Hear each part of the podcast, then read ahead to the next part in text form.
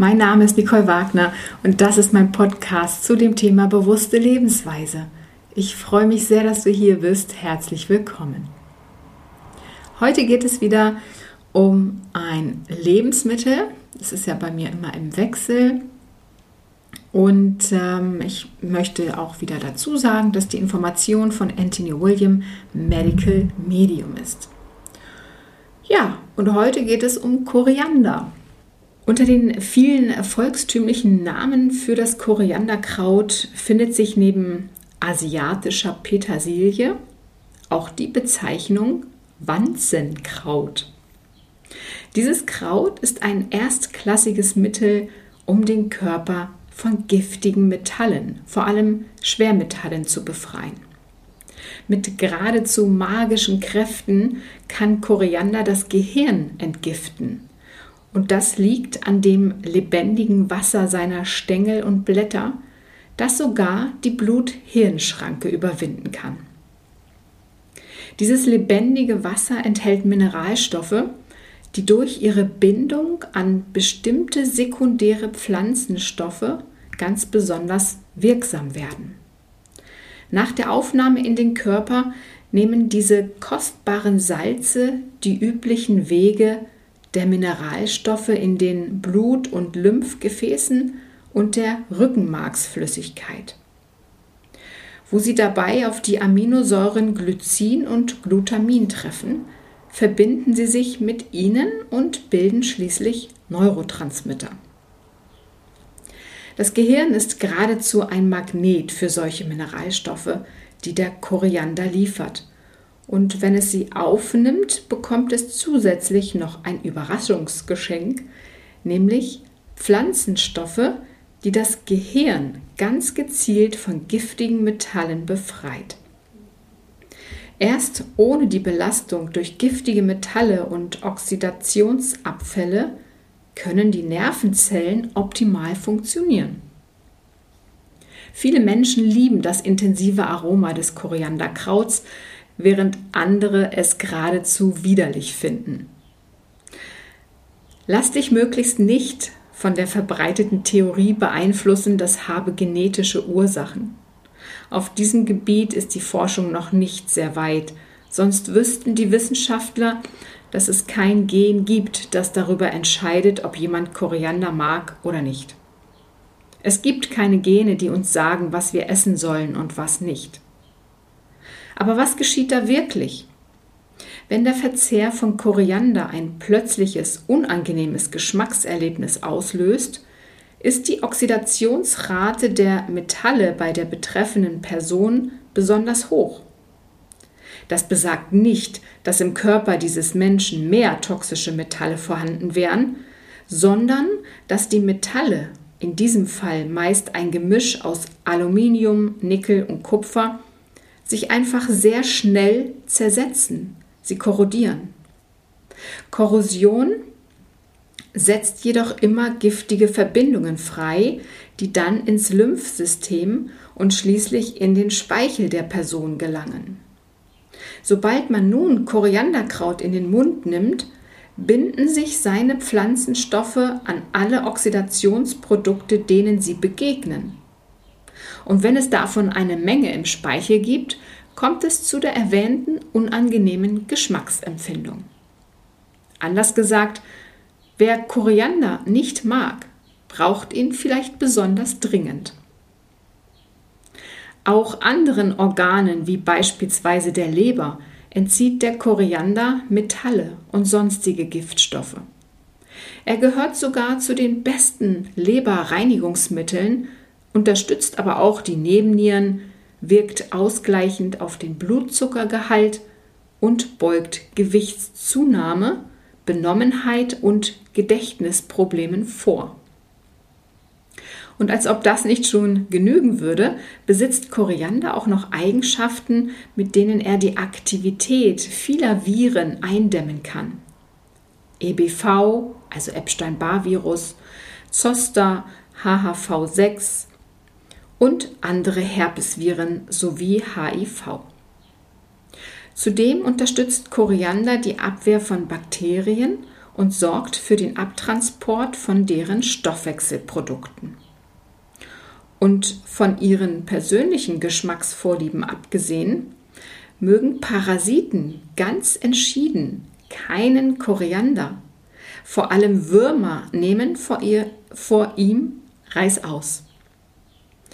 Greif bei allen chronischen oder rätselhaften Erkrankungen, ob sie diagnostiziert, fehldiagnostiziert oder nicht diagnostiziert sind, unbedingt zu Koriander.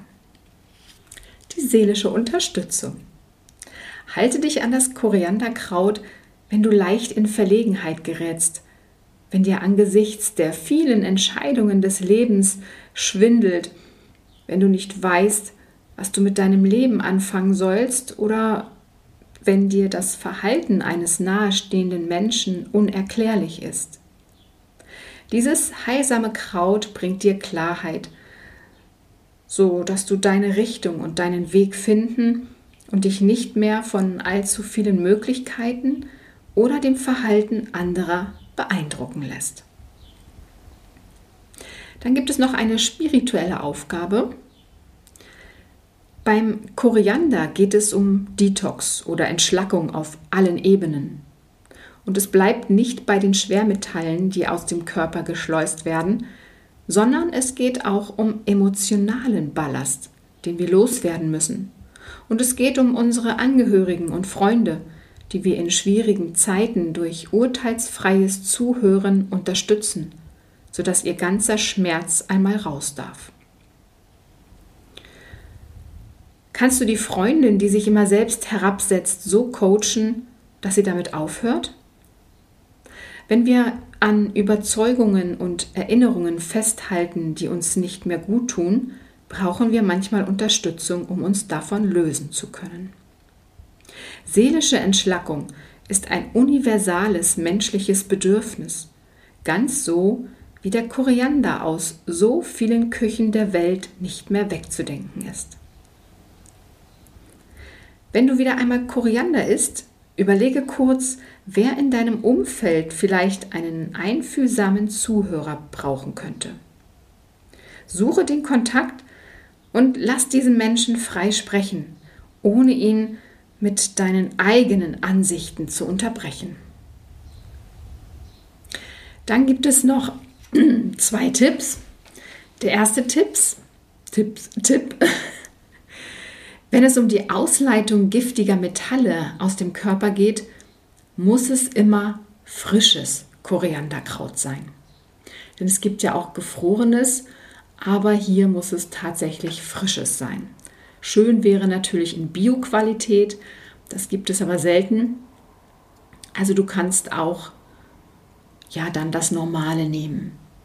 Und das gibt es ganz viel mittlerweile in, also bei den türkischen Lebensmittelgeschäften sowieso. Es gibt aber tatsächlich auch mal Biokraut, aber eben nicht regelmäßig. Der zweite Tipp, Vielfach wird Koriander lediglich zum Garnieren verwendet. Versuche, dich an mehr Kleinstmengen zu gewöhnen. Möchtest du überzeugende Ergebnisse sehen, dürfen es schon mehrere Portionen des Krauts pro Tag sein.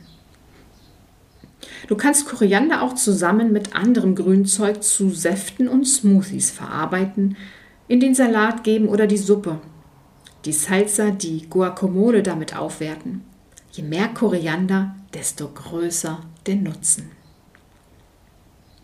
Und jetzt gebe ich dir nochmal ein Rezept mit für ein Korianderpesto. Das ist nämlich eine Neuinterpretation dessen, was wir als Pesto kennen. Verwende das Pesto zum Salat, als Dip oder auch als dicke Soße für dein Gemüse. Es geht eigentlich alles. In dieser Form hält die Heilkraft des Korianders besonders leicht Einzug in dein Leben. Also, dieses Rezept ergibt ein bis zwei Personen. Du brauchst dazu zwei randvolle Tassen Koriander, eine Vierteltasse Walnüsse, eine halbe Zitrone entsaftet, zwei Knoblauchzehen, zwei Esslöffel Olivenöl und eine Prise Meersalz oder Himalaya-Salz. Ja, und jetzt gibst du einfach alle Zutaten in die Küchenmaschine und mixt es zu einer Masse ja, von typischer Pesto-Konsistenz oder als Dressing Soßenkonsistenz oder Dip-Konsistenz. Je nachdem machst du eben vielleicht ein bisschen mehr Zitrone hinzu oder Olivenöl, was auch immer an Flüssigkeit in dem Fall, wenn du es nicht zu dick magst. Ich wünsche dir dazu einen guten Appetit und wir hören uns wieder nächste Woche. Dies ist ja wieder etwas kürzer. Und nächste Woche geht es wieder weiter mit der CMD. Letzte Woche gab es ja den ersten Teil, also Kraniomandibuläre Dysfunktion. Und nächste Woche folgt der Teil 2. Auch nochmal sehr, sehr spannend und nochmal mit weiteren Tipps. Ich wünsche dir einen wunderschönen Sonntag, wenn du das Sonntag hörst und ansonsten auch einen ganz tollen sonnigen Wochenbeginn. Bleibe oder werde gesund. Bis bald.